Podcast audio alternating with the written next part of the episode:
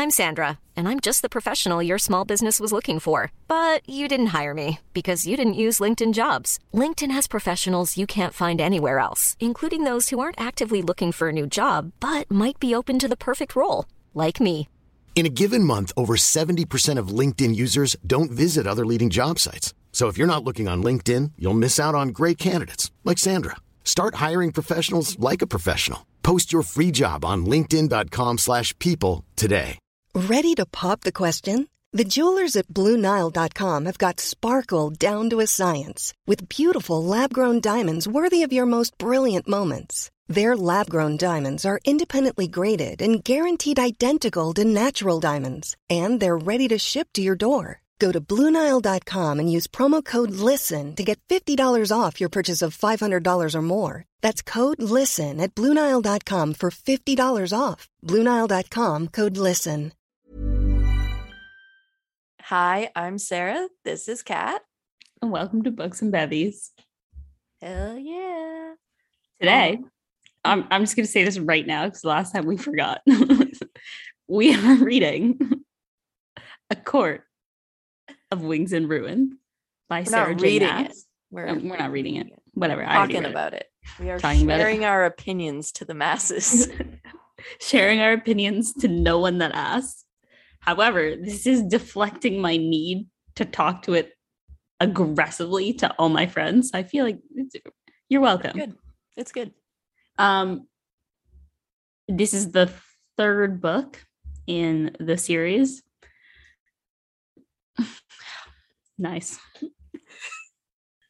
Yep. Um, same author, Sarah J. Maas, in case you guys were wondering. Um, said that. Did you say that? yeah. I. I missed I that. said it's a court of wings and ruin by Sarah J. Maas. It's uh by Sarah J. Maas. How many times can we say Sarah J. Maas in one sitting? Everyone listening, take a shot every time we say Sarah J. Maas. It's been like seven. Throw one more in for good measure. Sarah J. Maas. Sarah J. Maas. Oh, that was two. Getting our listeners fucked up tonight. Anyways, do you have a bevy that you are drinking? I'm drinking some tea. Wow. Crazy. It's a wild night for Katrina. It is final season. I um need to be sharp at all times, including 9 p.m. And what about you? I am actually drinking a Caesar. Ooh. Canned or did you make it? It's canned, but I added some things to it. You, you know, I always like I always gravitated away from the canned Caesars because I was like tomato it's a weird juice. concept. I did not think I would like it. It mm, I love Caesars. They're so good. And the canned ones are actually very good. Like I like them.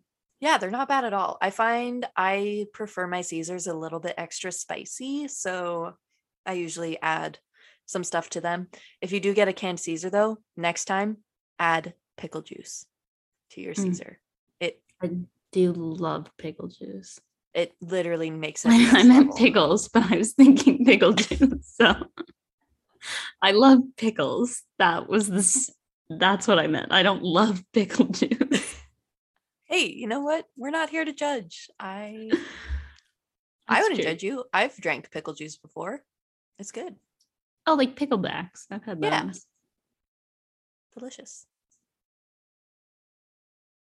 Picklebacks are, are probably my favorite shot.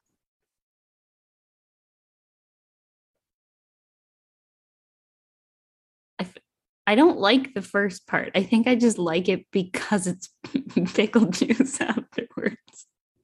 Exactly. So then I'm like, is it really the pickleback as a whole that I enjoy, or is it just pickle juice? You know what? I take it back. Maybe I do love pickle juice. I was wrong. Spoke too soon. Yeah, Pickles, pickle juice, all the pickling, all of it. It's great. Yeah. This today I put um you know like pepperoncinis? Like the pickled hot peppers. I put Okay. that juice in. Mm. It's delicious. Adds I a little bet. kick, adds a little tang. I love Caesars. I never thought I would like Caesars, but They're like a. I feel like they're a good summer drink for me. mhm. I also feel like I'm getting some like vitamin or something, something good for my body while I'm drinking alcohol. You know, because when you drink like a vodka soda, what are you really getting? hydration. Maybe some lime or lemon, a little. But no like, scurvy for us. you know, it's a deep concern of mine. Anyways, do you have a reason for drinking your bevy? As I've stated in, I think the previous three episodes, my answer will be finals. Until this is done, it's finals. Mm, when the When does this one come out? this is May 1st. Eh, I will be free of finals. When it when is your last final? the 20th. Nice. 420. Smoke a joint before taking your final. Absolutely no. Damn, that's like in five days. yep, I got one one on the 18th and then another one on the 20th. And I'm We're done. so close. So next about you? episode, you will have a different reason for drinking. Yes. Crazy. What about you? Um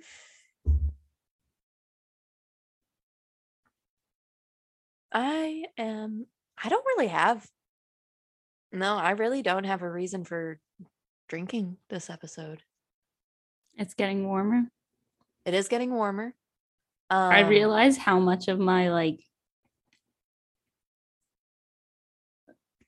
c- both clothing and like happiness um, is very dependent on the weather because all of my winter clothing is just sweaters and like comfortable pants.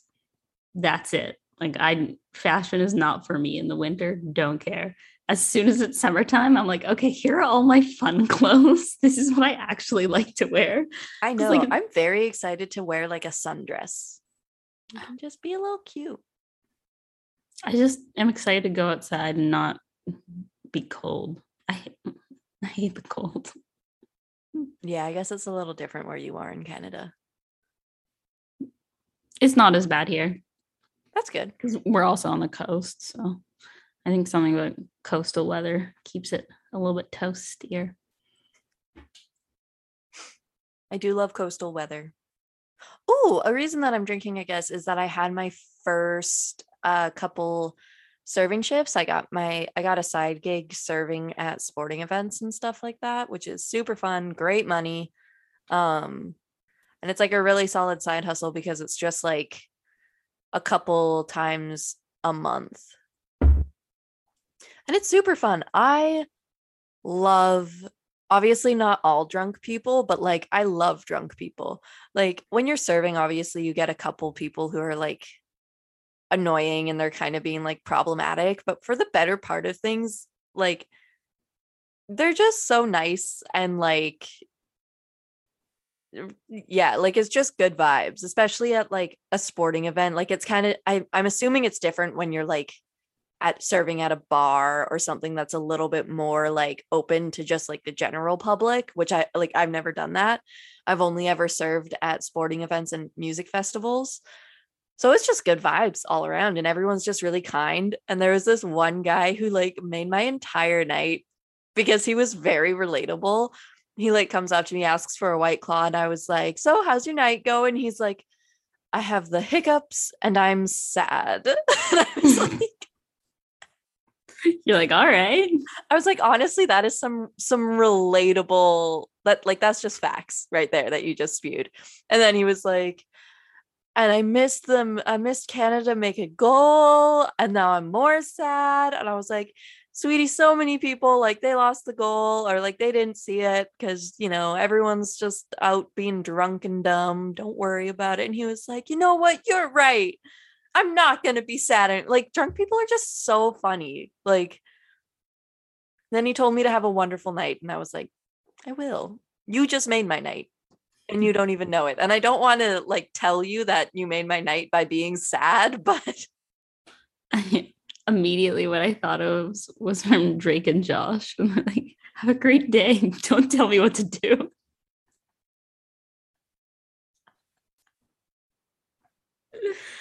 Incredible.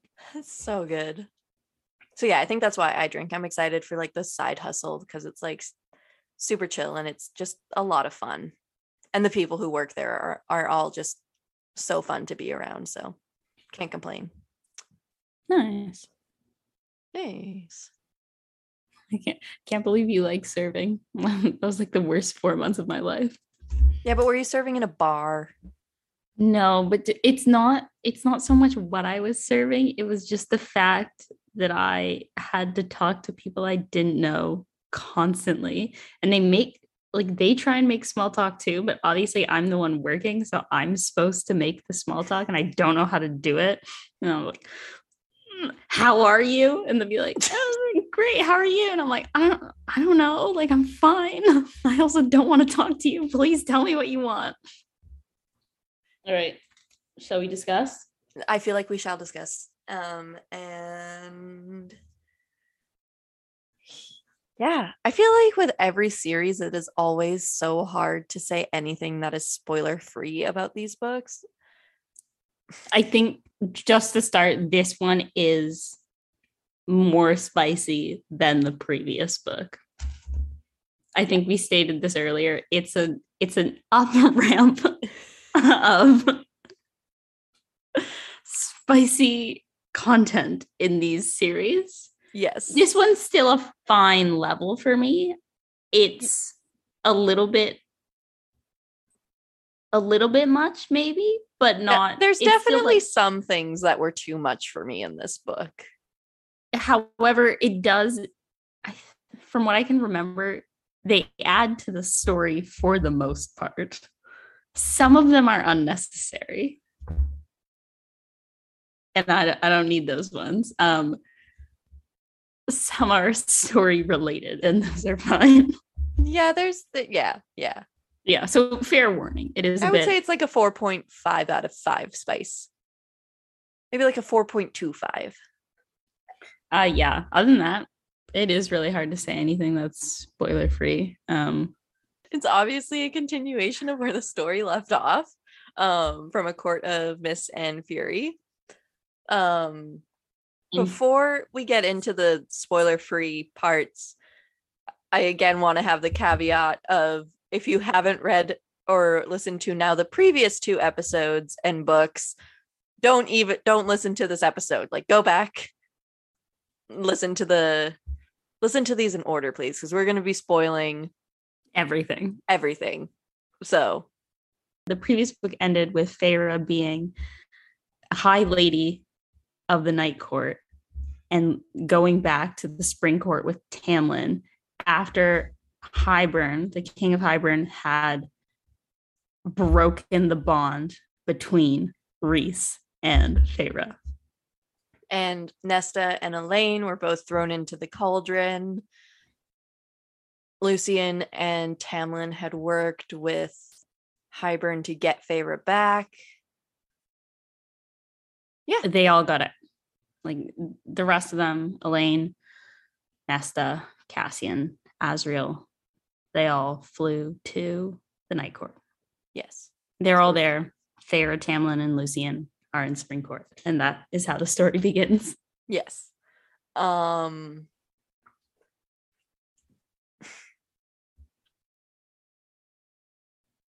I mean, I'm pretty ready to get into my just like overall rating and review just because I feel like we've talked about now two books Yeah. about this like if you if you know you know and if you've already read the first two books like you you kind of know get the gist of like what happened in the previous books like there's not not really a point in trying to describe them Um, and if you haven't read the previous two books, what are you doing?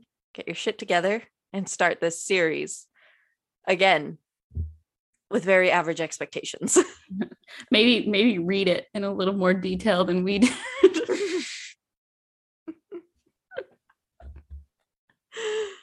yeah, maybe try to pick up on some of the things that we missed uh time and time again. Or Whatever. the spelling. I don't know. Anyways, do you have a overall rating and review? This one's not as high as the last one. It's not a 15 out of 10. It's not a 15 out of 10. I honestly, I think I have to give this one a 9 out of 10. Same. I 100%. obviously love the story, love the characters. There are some issues I have with this book, however. Specifically, we have discussed previously, still as death. In this book, like it's an actual issue.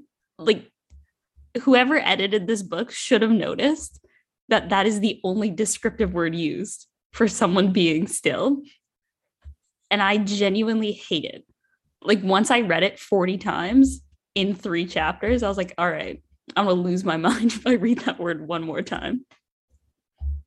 Yeah, I'm also going to rate this one a 9 out of 10 just because I feel like of all of the books, this is the one that I was I don't it, like I obviously wasn't not invested in it, but I was l- least invested in it.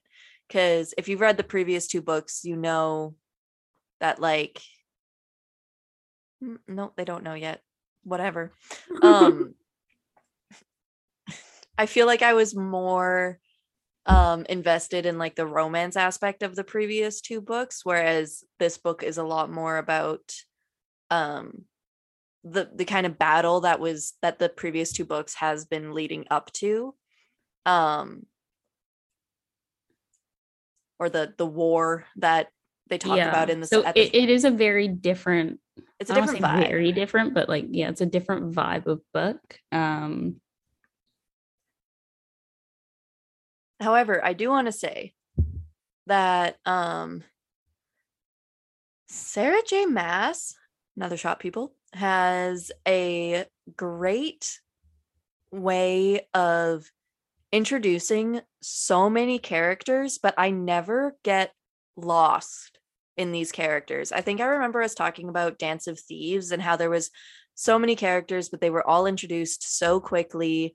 Um, and it was kind of hard to keep up and be able to differentiate from the characters.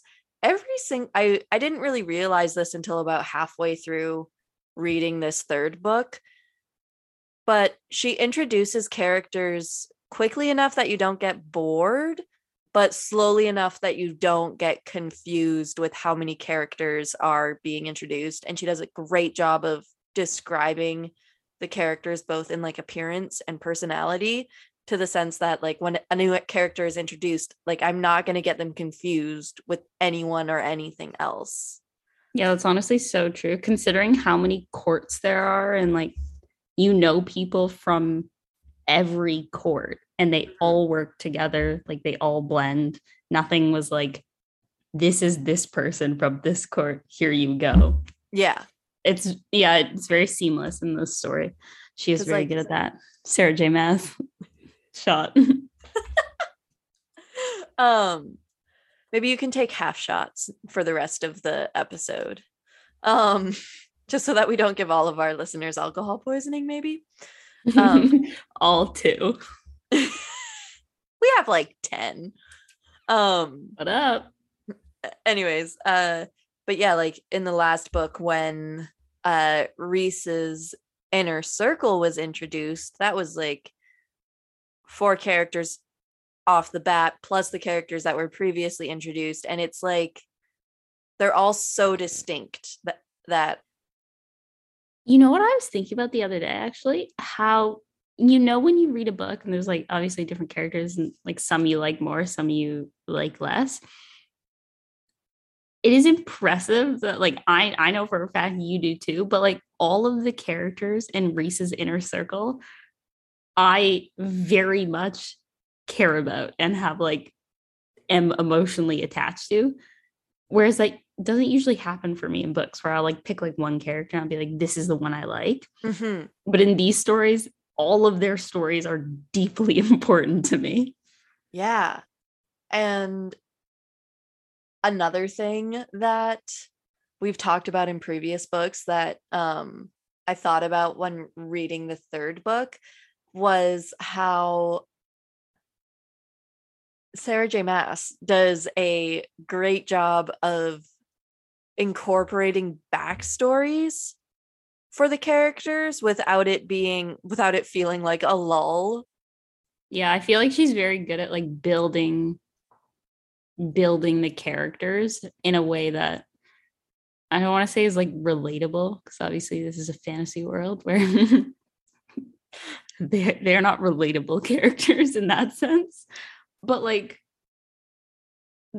there's like human qualities that you can relate to in them, I think, and like the things that they go through and the way that they come out, you're like, mm, now that makes sense. Mm-hmm. Yeah, no, I agree. And I feel like we talked about this in previous episodes when we were describing like why we like fantasy and it's because it like covers very real themes and topics. But in a way that's not so real. But like yeah there there are some underlying very real sad themes in this book. Yeah. But it's like in a fun way because it's not because it's about fairies you know war and whimsy. Love honestly that's that is what this book is. Thought you would have liked that more sarah. War and whimsy part two. Not as many women. It's not just women in this book unfortunately. So the, yeah. the i can't fully reuse the title from the little Woman episode um but yeah i think that's just like everything that i can say that's spoiler free about this book. Do you, unless you have anything to add? No that's that's all for me. All right let's get the fuck into it. I will you, you may start. Okay i'll start. Um the first chapter of this book though because i do want to talk about it. It's from Rhysand's perspective but during the previous war that happened 500 years ago and i thought that was a great way to start a book that is about a war that is hap- about to happen foreshadowing I also love that. huh I, I said I also love that. I feel like if you're gonna have the first chapter as a slightly different perspective, this is the appropriate way to do it. I I'm contrasting this to the juiced chapter, which was not tied in well. Um, and I did not appreciate that. But this it's it's still from Rhys's perspective. So I thought, yeah, I thought it was a fun, not fun. It was about war, death, but you know, whimsy it was, it was whimsical. What a chapter! um anyways uh so yeah i thought that was a great way to start the book. I also want we kind of shouted out her a little bit in the last episode but Alis is one of the best characters. I love her so much. I have a quote from her in the beginning of the book when Feyre came back to the spring court and Alis says, They say you came back different, came back wrong. I never bothered to tell them that I think you came back right, came back right at last. So, like, she sees. She, I love how like she's just knowing, like she knows what Feyre is. Like she knows, and she's just like, you know what? That's cool. yeah. I feel like she's like a grandma. She kind of reminds me of my Nana. It- it- the vibe is correct. The vibe is correct. The ness. The ness. but yeah, that was one of my like favorite parts of the book is that Feyre was like obviously fooling literally everyone else. But Alis was like, I see you. And I support you. Real quick, go to page 109. Midway through, I feel like the emphasis on like he had it in her is the emphasis should be on the word her and not in. What? Why? I feel like it makes sense. I know it doesn't make sense to me the way I read it. Because in is in the last sentence and the her, it just doesn't work for me. I read that like little area like three times. I was like, why is something is wrong with it for me? It's, but we can move past that. what do you want the emphasis to be on? Her. Like the next word. Because they're like laughing about it, being like, oh, I didn't think I had you had it in you. But like they're making a joke, being like, oh, he had it in her. That's why they're laughing. You you don't say had it in her. That's not it. It's had it in her. Like the point is her. The point is not in. No, I think the I point is mean? is that that the point is they're I think they're making fun of him and being like, "Oh, looks like y'all are like canoodling, like in like his dick in her." Yeah, like I get that. But for me, if that is what she's trying to get across, it should be in her. I mean, if anything, I think it would be it emphasized instead of her. If you were to change it. yeah. no. that one's not right. No, I don't think the emphasis should be on her. yeah, it. Yeah, it. like his dick. It. To be like, ooh, it. I don't think the emphasis on her makes any sense. um, emphasis on it. Oh, that's funny though. All right, I see what you mean. However, I just I feel like the emphasis was on the wrong word for me, and I thought about that for a while. But that, that was not a very interesting point. I just wanted to see what you thought. no, I feel like the emphasis is on the right word. But whatever, we can move past this.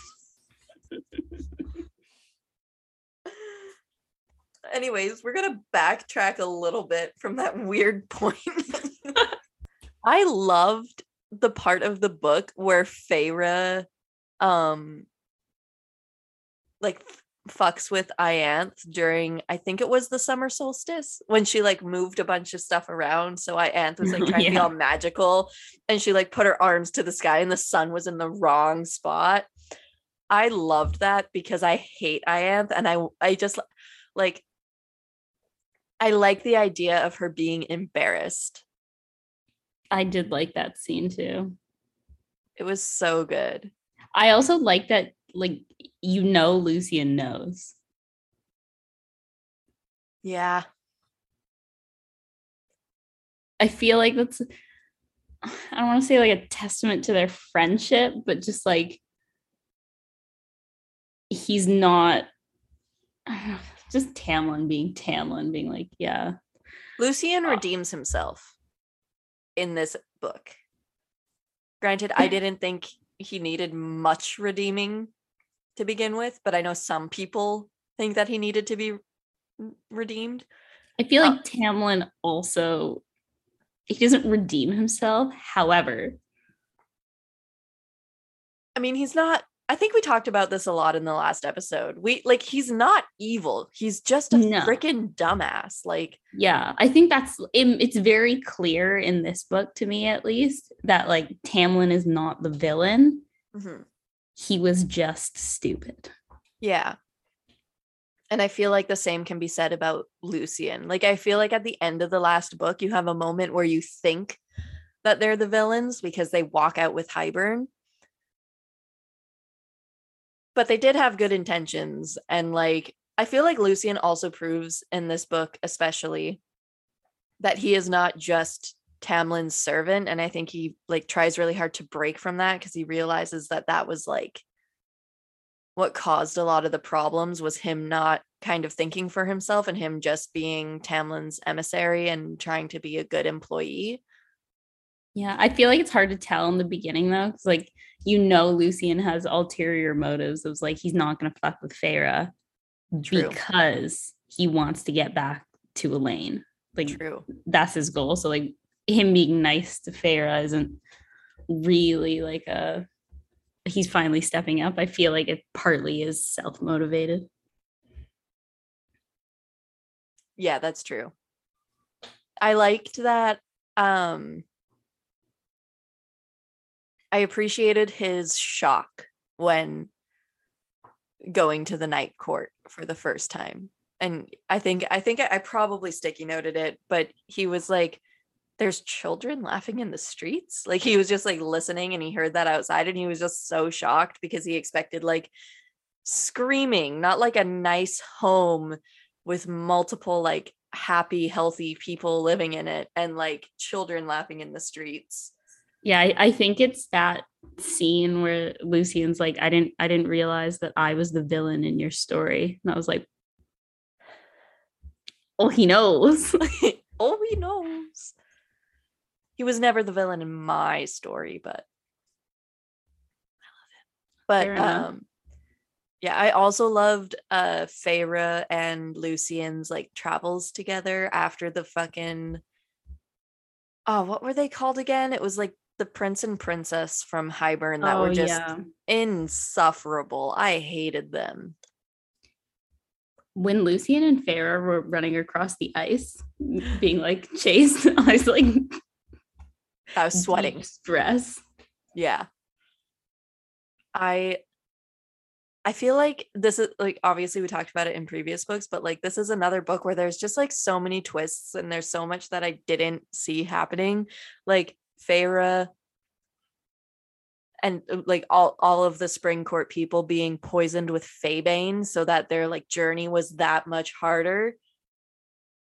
It it was a good plot device because it was like it made things yeah just yeah i i like I feel like it. it was a very good way to like tie it in later, being like it's a Mhm. huge problem now because it started out with just a oh they fucked with Feyre. yeah It's bad for her specifically, and then you're like no no no this is bad for all of Prythian. hmm and i feel like it was even mentioned a little bit in the previous book but like but like gently, you know. yeah it's again one of those things you don't like really you don't grasp it too hard and then you're like holy shit this actually played a huge role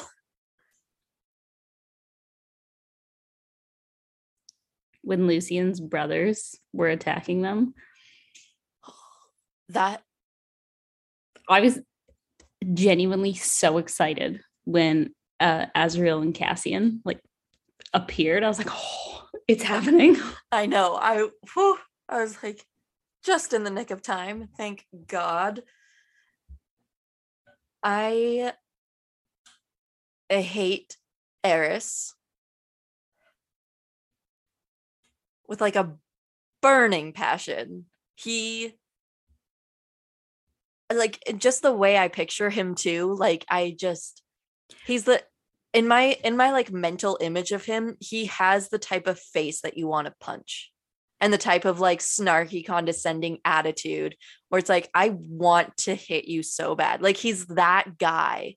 I think the thing is, it's because you know he's smart.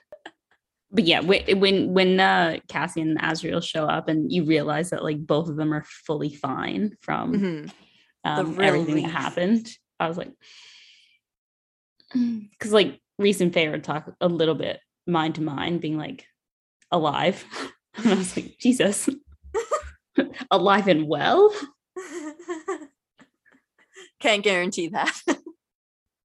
oh, you know what I don't like? I did there's I've been meaning to mention this for like the past couple books, the only two.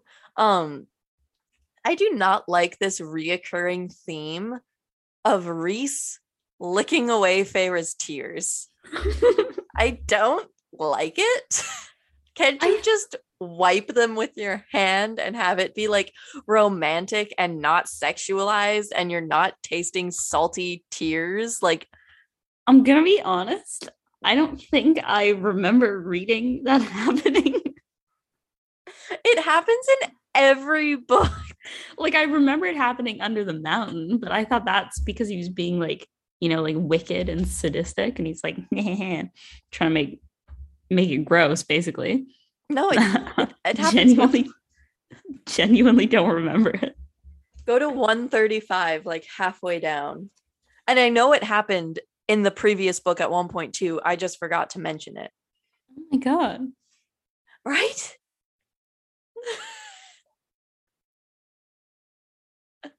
if I was crying and someone licked my face, you know what? I would stop crying. But It's true. it would be replaced with fury. yeah, I I don't like it. I love Rhys, but that just I can't I can't I can't get behind this behavior. I also I I honestly must have just pretended like I didn't read it. Um I don't like that at all. I do also have speaking of Rhys, there's part of this book that I think is just an incorrect plot hole. It's when Rhys is trying to go into a human's mind just to like take away their fear or like do something. Mhm. And they're like, he couldn't do it because like the human's mind was like too scared. And I was like, okay, I get that. However, given that you spent two and a half books telling me that he is the strongest thing in the entire world for the past 500 years, you being like, oh, but he can't do anything to this human mind because it's too strong. That seems a little bit dumb to me. I was like, mm, I get that. Now I'm doubting his powers. I don't. There's I mean Yeah, there's a, there's a lot of things that I don't, but like one human, and you're like, no, can't do that. I can wipe out armies by looking at them, but you know, this one human, yeah, that no, doesn't enough, work. Fair enough. So I didn't love that. Didn't love that at all. no, I get that. I see your point. Yeah, I, I want some continuity. I need him to be able to crush everyone's mind. Yeah. Yeah, that's fair. I just to like kind of jump a bit in the book. I love Azriel so much. I love his like dry sense of humor and like ah just everything about this man. He has my heart. I like that he's just like so serious and dark. I know. But then He he, has has that like dry sense of humor when he gets a little bit lighthearted and I'm like, "Oh, you have a little soft side." and this I know this is jumping ahead, but when Azriel defends Mor and like beats up Eris, not in like a murdery way, but in a you know what, I'm gonna punch you right now. Mhm. Ugh, Azriel deserves the world. He does deserve the world, and I feel like I could be the one to give it to him. Can we also appreciate that the Mor Cassian love triangle is Yes. obviously complicated? And we all are like, why? Why would you not just love either one of them? And I feel like it was the best possible way in this book to explain it. Yeah. I feel like it was the only way that I would have been like, oh my god. Because any other way, I would have been like, why? Because they're both perfect. Yeah. Mor is more into girls. I know. I, thought that was another twist. Incredible. That was, Wasn't a twist. Because like you don't really hear about her being with any women. You only hear about her and Cassian and her and Azriel one time, and then she gets with Helion. Yeah, like she's not disinterested in men. She just Prefers, prefers women. women. And I was like, oh, Mor. And Azriel, she just hasn't told either of them yet. It's uh, I can't wait for that to happen. I love it. I just want Mor to find happiness, and I want Azriel to find happiness, and I want Cassian to find happiness. I want so glad Rhys is happy. also the twist of because like i'm at least for me it was a twist. I did not pick up on this in the first two books but finding out that the bone carver which was shown to Feyre as her unborn son with Rhys? Are you joking? That was so exciting. I s- gave me chest pain could you imagine what?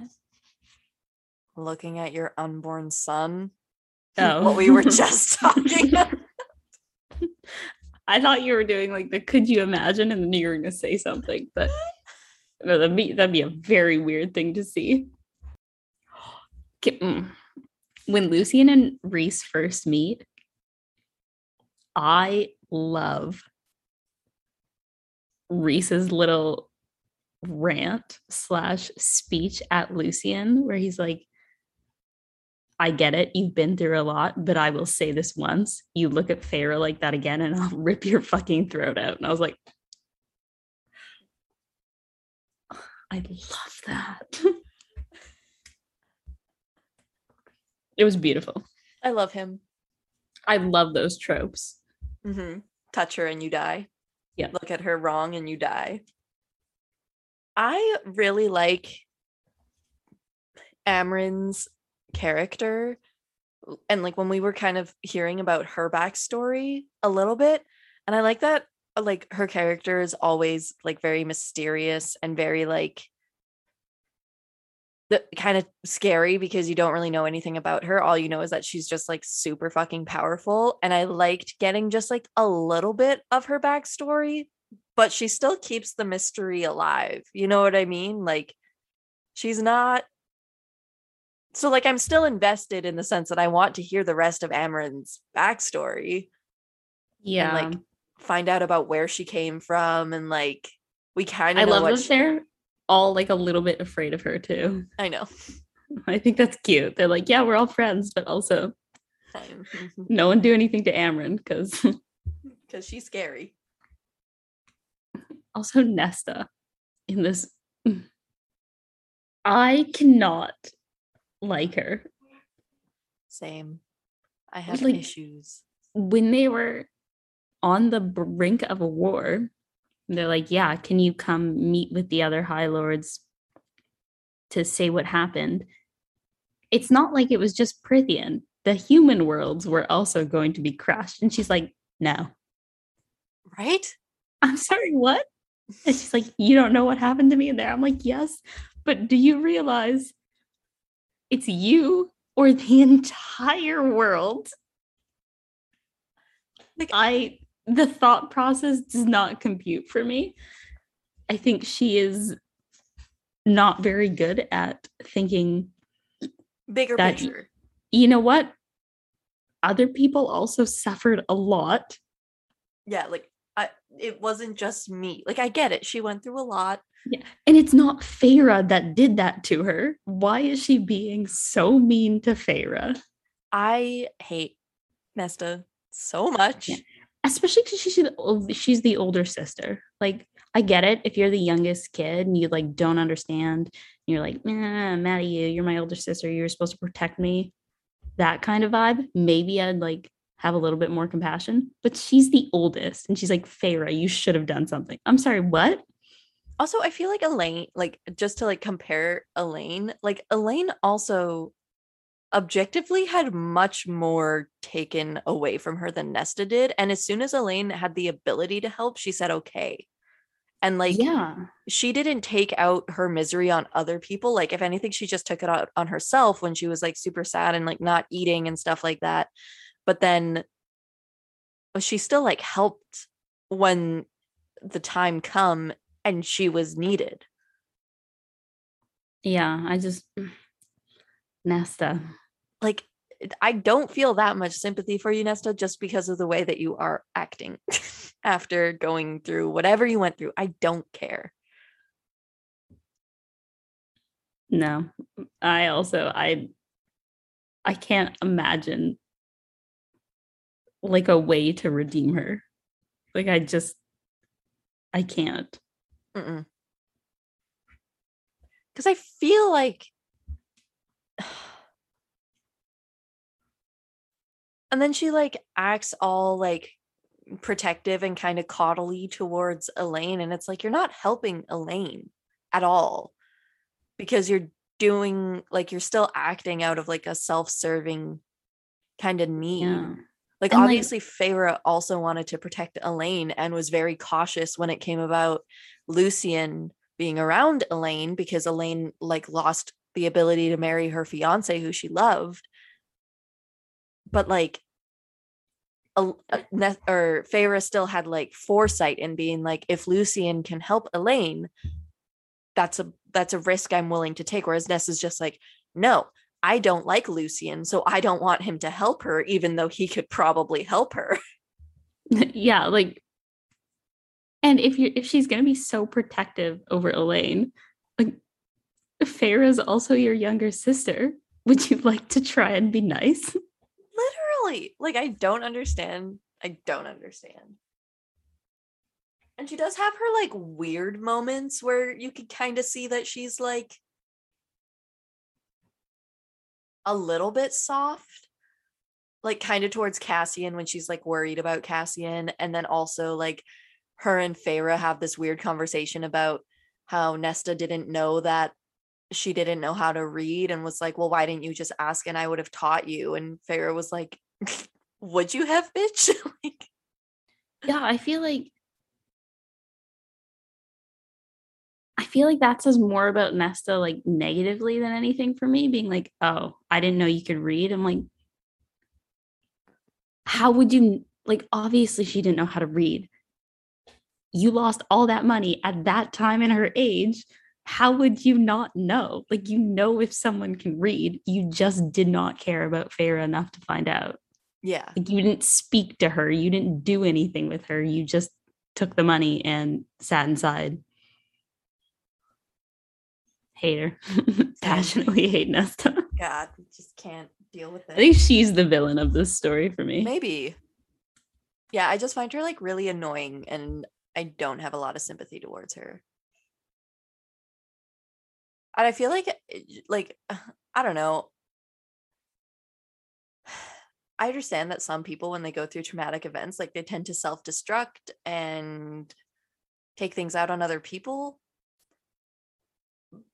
But Nesta's just next level because like she was like this even before she went through trauma. So like that's another thing that it's like it's just like it's just heightened. You were never nice and then you went through something and you are you're using it as an excuse to like make you worse.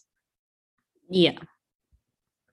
Anyways, I would like to talk about um what I think is like Lucien's main like kind of redemption arc that he goes to when he decides to go to the continent to find the other queen for essentially the night court. Like yeah, it's for like the greater purpose of the war and stuff like that, but like he's It's for the night court. Yeah. yeah he's essentially working for rhys and i feel like that was like the main moment where lucien is like kind of becoming a part of Feyre's chosen family. yeah, he's becoming part of that life. I feel like also for me, I feel like that was the point where he was doing something not for the purpose of being close to Elain. He was Mhm. doing it because he thought it was right. And I was like, mm, Lucien. and he was also not doing something for the sake of like Tamlin or for the sake of like a court or for the sake of his job. He was doing something for a much greater purpose than Yeah, I I liked his character arc in this book. me too. He became very noble and I liked that. Oh, you know what I realized? I don't because like we always talk about our favorite quotes at the end of books. And there's a quote that we did not mention in the last book that should have been mentioned unless I was like didn't really The stars one. Yes. like I'm gonna be honest, that quote doesn't do much for me. Like I I get that it's a big part of the story. I get that that's like Rhys's thing. I get that that's like a favorite Rhys thing. It's cute. I just think it's like a little bit like cheesy. it uh, is. And I I just didn't I didn't really care for it that much. I just thought it was like a, a line. Well, okay, I like it. So thank you for Okay, that. I didn't mean to like shut you down. Sorry. You're like, you know what this great quote is? I was like, oh, I hate it. And you're like, okay. no, Sarah, keep going about the quote. It's great. No, I just wanted to bring it up. That was just like the point. I thought you were going to be a lot more excited about it, but whatever. Okay, we're going to move. Are you gonna read the quote for us or I guess. My feelings are hurt now. So do you want me to pretend to like it? Yeah, I'm going to read it and I want you to have like a. Okay, okay, I'll I'll do I'll do a proper reaction. Go. It's my acting test. All right, you got this. To the stars who listen and the dreams that are answered. Oh my god, that quote is so beautiful. like like it's cute. It's cute. You're right. Shut the fuck up. Moving on. Um, I want to talk about on the I really violently shut you down. oh, that's so funny. I do want to like talk about something that I didn't really notice again when I read this book for the first time. And it was one of the spicy scenes. Um and there's just a line and this is a this is a quote that I think you and I are both going to dislike, not just one of us. Um But it was when not they were- let that go. no, I'm never gonna let that go. But it was like after one of the first battles, and they decided to do it. And the quote is Yeah. His growls of pleasure filled the tent, drowning out the distant cries of the injured and dying. I thought that was so funny. Where it's like, yeah, I, I know people are hurt and wounded, but you know what? We're gonna have sex louder than that. Can you imagine being one of the dying people and all you hear is like the High Lord of the Night Court getting frisky? I yeah, that was so funny. I don't know what I would do. That would be so uncomfortable. Or imagine like being a healer and like trying to work. And you're like, can you please be quiet? People are dying over here. See, Feyre I, and Rhys are like, sorry, can you guys quiet down a little bit? You're ruining the mood. Um we're going for for sensual here, and the the dying is just not doing it for us. See, it's things like that where like that was a totally unnecessary sex scene to add in. It just like kind of made it funny. Like, okay. And here's like I did not really pick up on that when I read this book for the first time. Like I don't really recall. Like I remember them doing it at this time. But I didn't understand that the the people dying around them was happening loudly. like I I don't know why I assumed that they were like that maybe like the dying people were elsewhere, like far away where the sound wasn't Can carrying. you die quieter? I just like I assumed they would make like a bubble around the tent and then, you know, block out all the noise, stuff like that. Mhm. Because they're magical, all powerful beings. So why not? But you know what? What's a better way to cancel out the sound of dying people? It's also the fact that they're growls too. Like it's not not moans. It's like, For the life of me, reading any of the sex scenes in these books, I can't help but like wonder what this would be like if it was like humans. like what would you do if someone growled at you? I'd be very confused. Or like obviously we don't have we don't have wings. So when I read it and then I'm like, mm, so what if they just like poked your arm? Sensual arm touching. It's yeah, that was there's some unnecessary bits in this book. That's definitely one of them. You're right. I agree with you in that quote. Oh yeah, thank you. when um Nesta and Feyre were in the library. Mm, oh shit, yeah. Forgot about that. Oh, I loved because they they built up to that by talking about the like creature in the library earlier. And Rhys was talking to Feyre and being like, Yeah, Cassian went down there one time, came back terrified and would never tell him what he saw down there and was like, I swear to God, don't go down there. I will tie you to the bed. Yeah. Bed. so tie you to the chair, tie you to your desk, and not. God, that was not the direction that was headed. But he was basically like, just don't. Like, it's not, it's not a joke, and has never told Rhys because he was so scared of what was down there. And then when the monster came, and Feyre and or not the monster, it was uh, like Hybern's the Ravens. soldiers. Yeah, the Ravens. And when Cassian just sent it down without another thought to like obviously for Feyre, but Also for Nesta. Nesta. And I was like, I feel like in this book, you can tell so much that Cassian like really likes Nesta.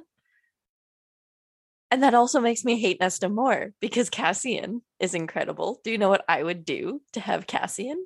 but you can also tell that Nesta likes Cassian in like her own very, very mean way. I but like it comes like care. I do love. Oh, and that's a that's a later. We may go to the Dawn Court now. But yeah, no, I love I love that library scene. Yeah, that was a good ass scene. And that was when we found out that Elain is like a seer. And I mean, I kind of thought that before like Azriel pointed it out. I don't know why other people didn't think that she was having visions if like mag- you're in a magical realm like why would she not be psychic if she's like speaking in riddles like that that was my first conclusion I feel like it's a very logical like assumption. When who doesn't love this storyline? When Cassian was wounded on his arm, but he's covered with like shields and like whatever. He walks into the tent and Nesta immediately knows he- that he was wounded. And like they never talk. She's Nesta's very mean. We've established that. But she like tends to his wounds and like gives him bandages. And it's like the most interaction they've had and like kindness between the two. And I was like, something's oh, love a that. I love it when someone's injured and they have to help each other. Yeah as much as i um hate nesta i do love the nesta and cassian storyline I feel like that, that is a cute like trope too, though, like a really grumpy person and a really happy person. Also, you know what I like? You know when the main like dark character it gets too nice and you're like, okay, this is a little bit boring now. I like that Rhys still is periodically has to go um to like the court of nightmares and go full on evil hmm because I feel like that ruins it sometimes the story cuz like you you you fall in love with the evil version of them too Yeah. and when they're just fully soft when they like get the girl it's like okay well now you're just now you're just regular but Yeah. I like, that, that. it carries through and like he has the mask for other people of like I am I could kill you instantly. I'm very powerful and dark, but also still soft. and he's like it's nice that he only does it for people who are just like the worst you know what i mean like he goes or like to the illyrian war camps and like he it's not like he's being necessarily evil there but he has to be powerful and he has to be like dominant he's not being soft with these people he is like i am Yeah. your high lord whereas when he's like me. talking huh Like obey me. yeah. Whereas like in the Court of Nightmares, he does have to be evil and like powerful in that way. But I like there's layers to his character. Yeah. I feel oh, there's actually one scene in this book that I Like an love when sorry? He's like an onion. He is like an onion. Back. But no, there's one scene that I love when he's in um Court of Nightmares, and it's the first time Feyre comes out to uh like the Court of Nightmares wearing a crown. So they find Mm. out that she is High Lady, and no one bows, and he's like, bow. And I was like, oh That damn. was that was was hot. I love that vibe. Literally like things like that to me are so much hotter than his growls of pleasure drowned out the sounds know. of the dying. Like literally him saying the word bow like that did it for me that was enough i was like that is That's the whole sentence. It's just bow, period. And I was like, this that is who I fell in love with. Ha- m- mm, imagine if you you know how like sometimes people take quotes of books and then you see the quote and you're like damn i have to read that book. What, if- what would you do if you saw his growls of pleasure drowned out the dying? Honestly i might i might be curious. I'd be like this is either hilarious book or weird but i'd probably read it. I would probably read it too. That would be hilarious I think I think you should make some fan art that's just that. i think so i loved oh, Azriel during the meeting of the High Lords, just everything, everything he did. Like when he defended Feyre and said, Be careful how you speak about my High Lady. And I was like, "Ah, Azriel. Oh, he that. doesn't speak very much, but he's scary. And I like that. I I like the quiet ones that are like strong. Cause like the way I picture that is like he's he's gonna fucking kill Tamlin. I also love I love that because obviously like at this point Feyre is trying to you know be like uh, look I I am high lady I have power too and the Mhm. fact that Azriel immediately stopped fighting not when Rhys told him to stop but when Feyre was like stop I was like mm.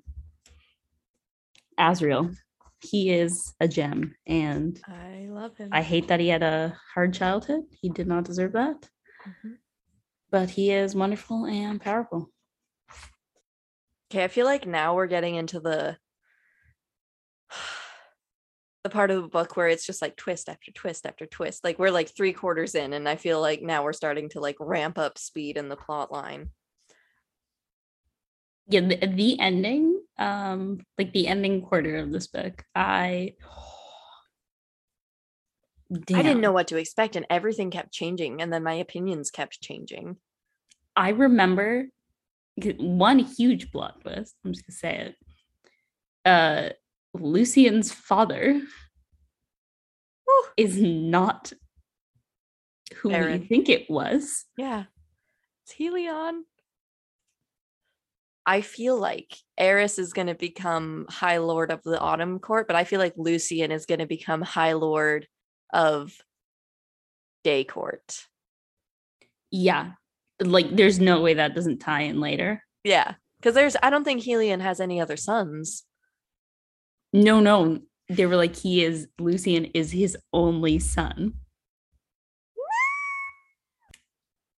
Yeah, another twist when Jurian ended up being good. And like oh, no I was like part of me saw that coming. no part of me saw that coming. I thought he was gonna like I thought he was full fucking fucked up crazy asshole evil man. And But he no. and like even when he like came out after like because like we found out that he was good when they went back to the mortal mortal realm to like see Elain's former fiance and they were like who told you all of this and Jurian comes out and he's like I did and I was like he's gonna like kill them all they're all gonna die I thought they were gonna die for sure. and then he was like, just kidding. I'm actually fighting on the right side because I feel bad that I was such an asshole. And I'm like, he, excuse me? You cannot be serious right now.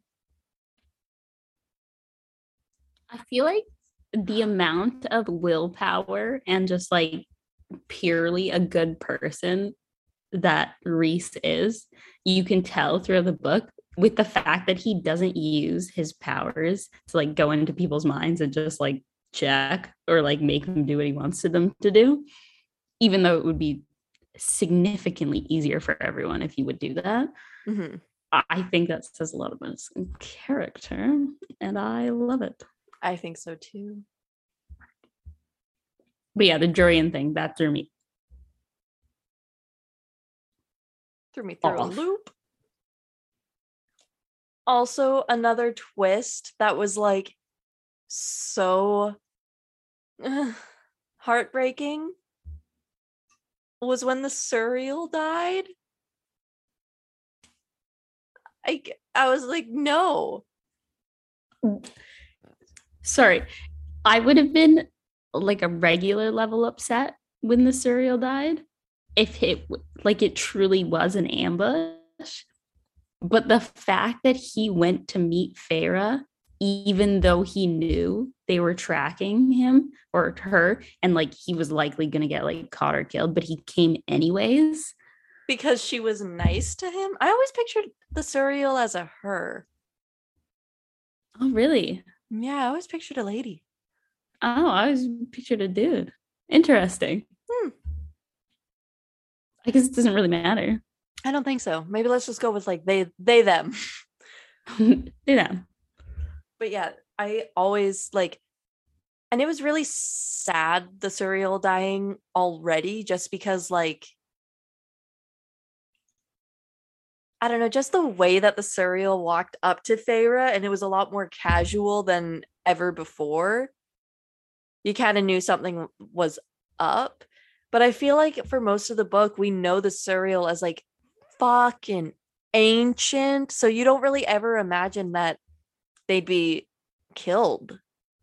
Like I thought I thought the Suriel was always going to be a part of this book. I know. I feel like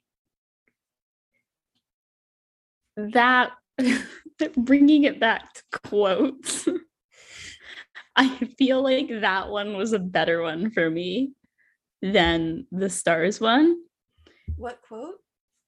But I think it maybe is just because i like really liked the scene. But when he was like, uh, just like promise me one thing, like leave this world a better place than where you found it.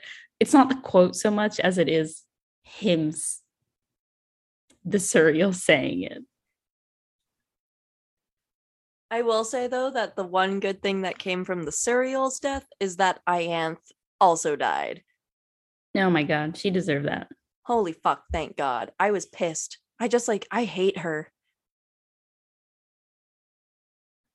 She's so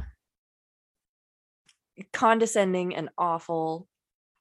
She almost has like the same, like for me, the same level of just evil as Dolores Umbridge.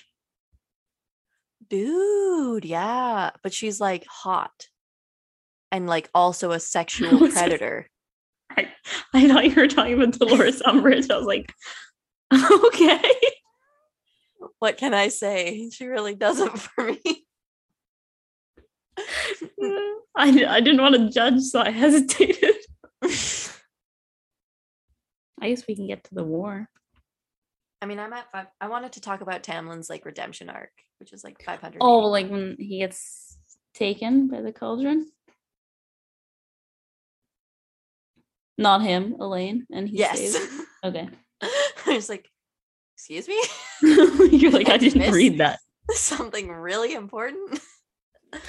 Um, no, but I really liked Tamlin's redemption arc in this book because I feel like for the entirety of the last episode, we were like talking about how Tamlin isn't evil; he's just stupid, and I feel like he finally got like a little smart, a little. Yeah, I feel like this book really shows that it truly was like he was so in love and just dumb Mhm. rather than evil like Ianthe was. So Mhm. yeah, when um sorry, just like- to like gently backtrack when Elain got taken by the cauldron into Hybern's camp Stress. and Azriel immediately was like, I will go get her.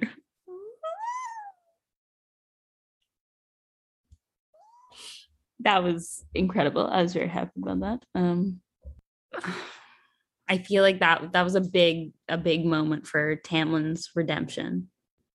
Yeah, and I think it was important that he gets a redemption. Like I feel like he needed to either like because he was kind of like in, in the middle, so you know what I mean? Like he wasn't good and he wasn't evil, so I feel like I needed him to pick a lane. Yeah, I was getting confused. I, I didn't know what what to feel about him. So I I feel like I also appreciated the fact that he was like ready to throw his life on the line to save Feyre. Um I found the plot line of the Ouroboros very intense. It's kind of stressful.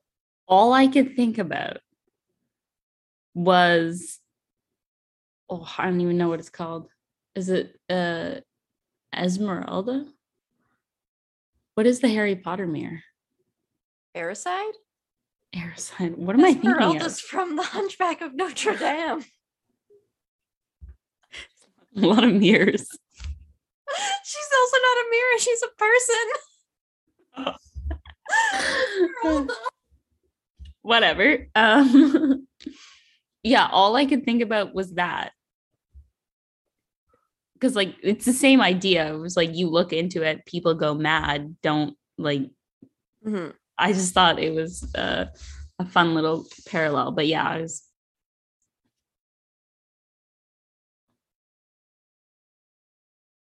I was impressed that she got it. Same. I like I like how that- Farah just like it's like a theme throughout all of these books where everyone is literally just testing her like character and her perseverance. Like yeah, I like that the bone carver was like, yeah, I didn't actually want it. I just wanted to see if you'd do it. and like Amarantha with like her trials, and then Rhys made her go to the Weaver's cottage. Like everyone is just testing her. like Like, has she not been through enough? They're like, nah. and no one's actually telling her like their plans. They're just like, it's a test. It's fine. If you have like strong character, you'll be fine. If not, you'll die. It's one or the other. Oh, and like just after that part, Rhys Rhys has some good monologues in these books when he was like hyping everyone up before the war. And he talks about how much he like cares about everyone who's present and how he's so happy that he met everyone and See, there are some some books from like a monologue where you talk about your feelings and like say them to each other. I just think is like a little bit not interesting. This one, mm, I cried a little bit. It was beautiful. it was so nice. the And it also wasn't too long. Like it was I feel like that's my issue sometimes when they're like paragraph after paragraph after paragraph of like, here's what I like about you. Here's our history. Good luck. And then on to the next person. But it was very like one after the other, like a little bit just yeah. Altogether Yeah. thing. I liked it. But Like they all got like a couple sentences, and then Feyre's was like between mines. Oh yeah, Oh, I love their little line thing. Um, I have, uh, in the ending of this book, I was in tears for several several portions of it. Here is one.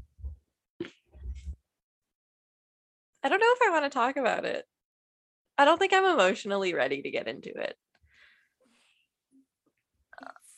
I have chest pains and I'm not even looking at the part of the book. Do we ha- can we wait? I have other things. Okay, we're I- not there yet. Yeah. Yeah. I liked cuz we one of the things that we never really got to um see in previous books like we knew some of Rhys's powers.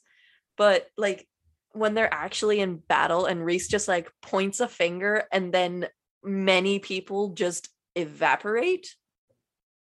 And I'm like, "Oh shit. Y'all weren't joking when you said he was powerful." And I like that that was still like a a step back. Like that wasn't him being like his full power because you see it later in this book where he like fully transforms and is like he is the dark the dark lord. I'm really going Harry Potter today. Who is he? The uh High Lord of the Night Court. High Lord of the Night Court, yeah. He is the Dark Lord. You know what? It kind of works. Kedavra! But like I like that you see him in like his full form being Mhm. like, oh yeah, you really are the most powerful person in ever. yeah. Like and I I, I kind of like that um you know everything that we saw about him up until this point we were like oh yeah he's so powerful and then finding out literally in like the last 50-ish pages no maybe a little more than last 100 pages of this book just how powerful he really really is like Yeah, I feel like for three whole novels, that was a build up. Yeah. And like I didn't picture his power being the way that it is. You know what I mean? Like I didn't picture him just being able to like turn people into mist. You know, I thought he was going to yeah, be I also didn't think that. It was good. I I enjoyed that. I found it kind of sad that two out of three of the monsters that they had died. Even though I know they were like evil and really self-serving. I know. I, I I felt like they were on our side though, so, so I did. I, I felt for their deaths. Cause like Also, because they were siblings. Right? And I don't know. I feel like I liked the bone carver the most, obviously. He's the one we like knew the most. And even though he was like a sneaky little son of a bitch, it was sad when he died. Mostly him, more so than I forget the other one's name. The Weaver. Yeah, but she had a name and it started with an S. Oh yeah. but yeah either way the weaver um i found it less sad when she died it was also a lot like because it was less build up she didn't really have as, as huge a part in the books as the bone carver did I like when uh Nesta could feel the powers of the cauldron Mhm. and yelled for Cassian. you know, I like because like obviously he's a very, very good army general. He has his lines, he's doing the doing the army thing. He's set on that. He's disciplined. One word from Nesta, and he's like, I'm breaking that line and going right to you. and she saved him like he would He would have he would have died. And he knew that. Yeah, no, I I love that um part. also i think probably one of the biggest plot twists of this book is literally when their father comes back? Like, I'm sorry, he wasn't mentioned like since the beginning of the first book, except all we knew that he was just like away somewhere. And turns out he was actually gathering armies for this specific purpose because he was better. And that he had named the ships after Feyre, Nesta, and Elain. I was like, And it was so sad that his redemption arc was so short lived. that was unfair. like, That was uncalled for. it was like a full, like a chapter maybe of like, yay. And then he dies. Literally, like probably not even a chapter, or if it was a chapter, it was a short chapter. Because we talked some mad shit about the dad, I remember. Like, we did not appreciate him. Yeah, and he he did all this. Like he gathered an army to help his daughters. And then dies. dies. He gets beheaded. No, No, he, he doesn't get snapped. beheaded. Oh yeah, neck snapped. by the king of Hybern. who uh, I did like that Elain was the one to kill the king of Hybern. I also really, I did like that too. I I like that she used uh, Azriel's sword to do it, the one that he like never gives anyone. I was like, spicy. However, the battle between Nesta Cassian and the king, when Cassian is just down, he's he's not getting up. He's like run, and Nesta's like no, and then just protects him and is just gonna die with him. And I was like, and then they kiss.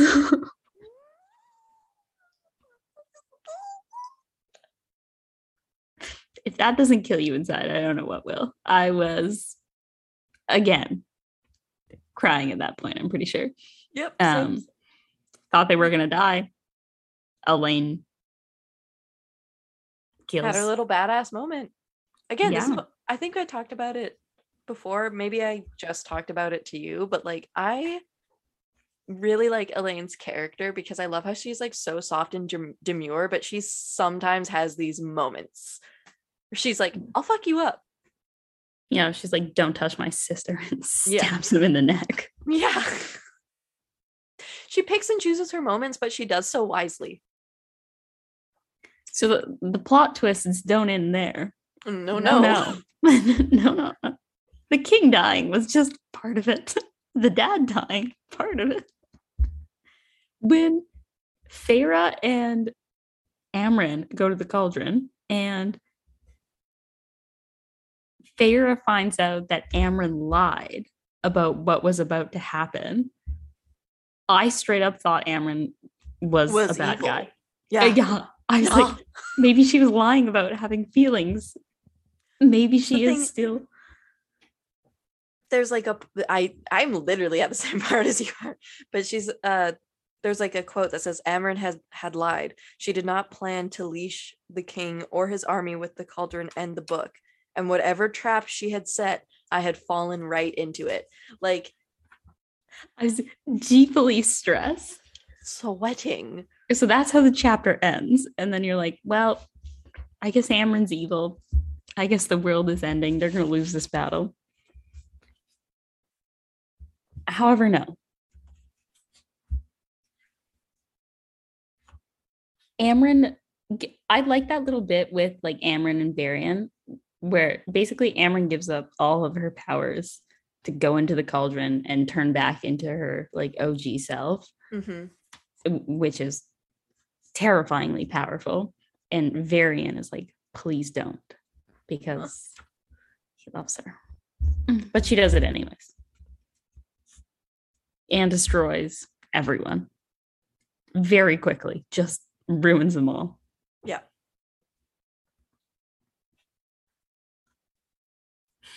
but the plot twists don't end there. No, they do not. Because like first, like it's literally like we think that she's bad, and then we think that she's good, and then we're like, oh my god, and then oh no, no. Anyways, So, so now Amren is out and about. She is unleashed. She's going full crazy and killing Yes. left, right, and center. And the thing is, she can't. What she tells Feyre is that she can't remember any of them when she's in that version of herself. So she won't have any empathy, any feelings, nothing. Like she is a new being now. And then the cauldron is broken. I guess we got to talk about. I, I guess it's time to talk about This- the part that hurts. This is. I was. I think the first book. sorry. You go. You go. I was just gonna say, I think the first time I read this, I panic read like because I was like, the book is not over yet. I need to know what happens if something else happens. However, as everyone knows, when you are crying when reading, it is a terrible combination because you cannot see. It's a very stressful ending for me. so yeah, basically, um, mm, our our favorite character across any series ever, Rhys, dies. It's they're they're mending the cauldron. Feyre is channeling Rhys's powers through her to mend it. She does not know what is happening. It's all mended. The world is fine. And the chapter ends. Can we just slightly appreciate that this is on page 666? But um the chapter ends with and Rhys was dead.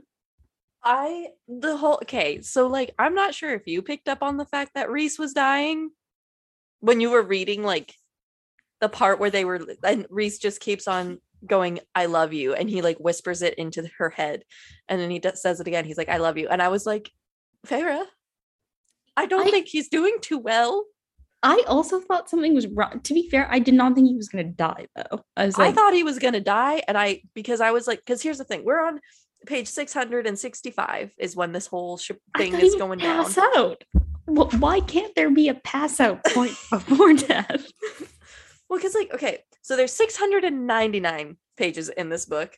We are on page six hundred and sixty-five. We are at like the tail end of the biggest battle, and no one of relevance has yeah. died yet. And I was like, And then we read Rhys is dead.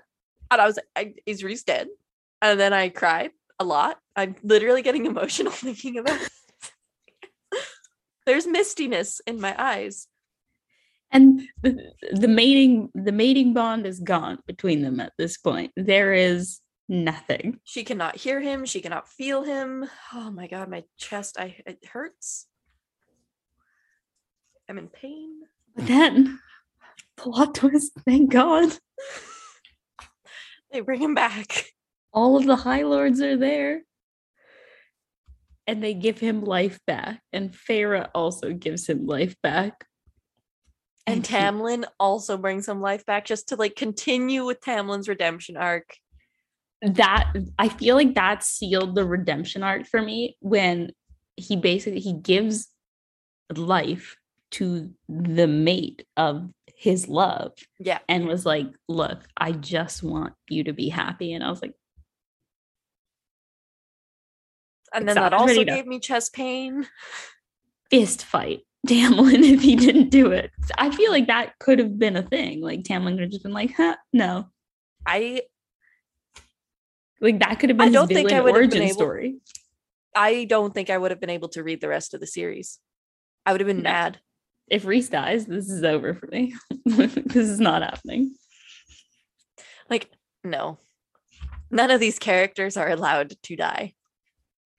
Anyways, yeah, so next episode we are going to be reading the A Court of Frost and Starlight novella by Sarah J. Maas. Um if you don't know because we didn't know, we thought it was going to be a continuation of the story, so just want to emphasize that it is a novella. it was surprising to say the least. Expecting a continuation and reading a novella. It is also very short. I think it's like less than 200 pages. I think so, yeah. Yeah. It's that's like I say very short. That's not like a super short book, but like in comparison to this like almost 700 book page page book. It's been a long day. Um 700 page book. You know, Yeah. Different vibe. less than, less than 200 is, uh, is short. We should have known. I, we should have seen that. Yeah, we should. I'm pretty sure on the cover it says novella somewhere. I think. Yeah, so that's what we're going to be doing next episode. if you want to follow us on social media, it's at Book Bevies. And for longer inquiries, our email is bookbevies at gmail.com. And don't forget to rate, review, and subscribe. Thank you for listening. Thanks. Bye. Bye.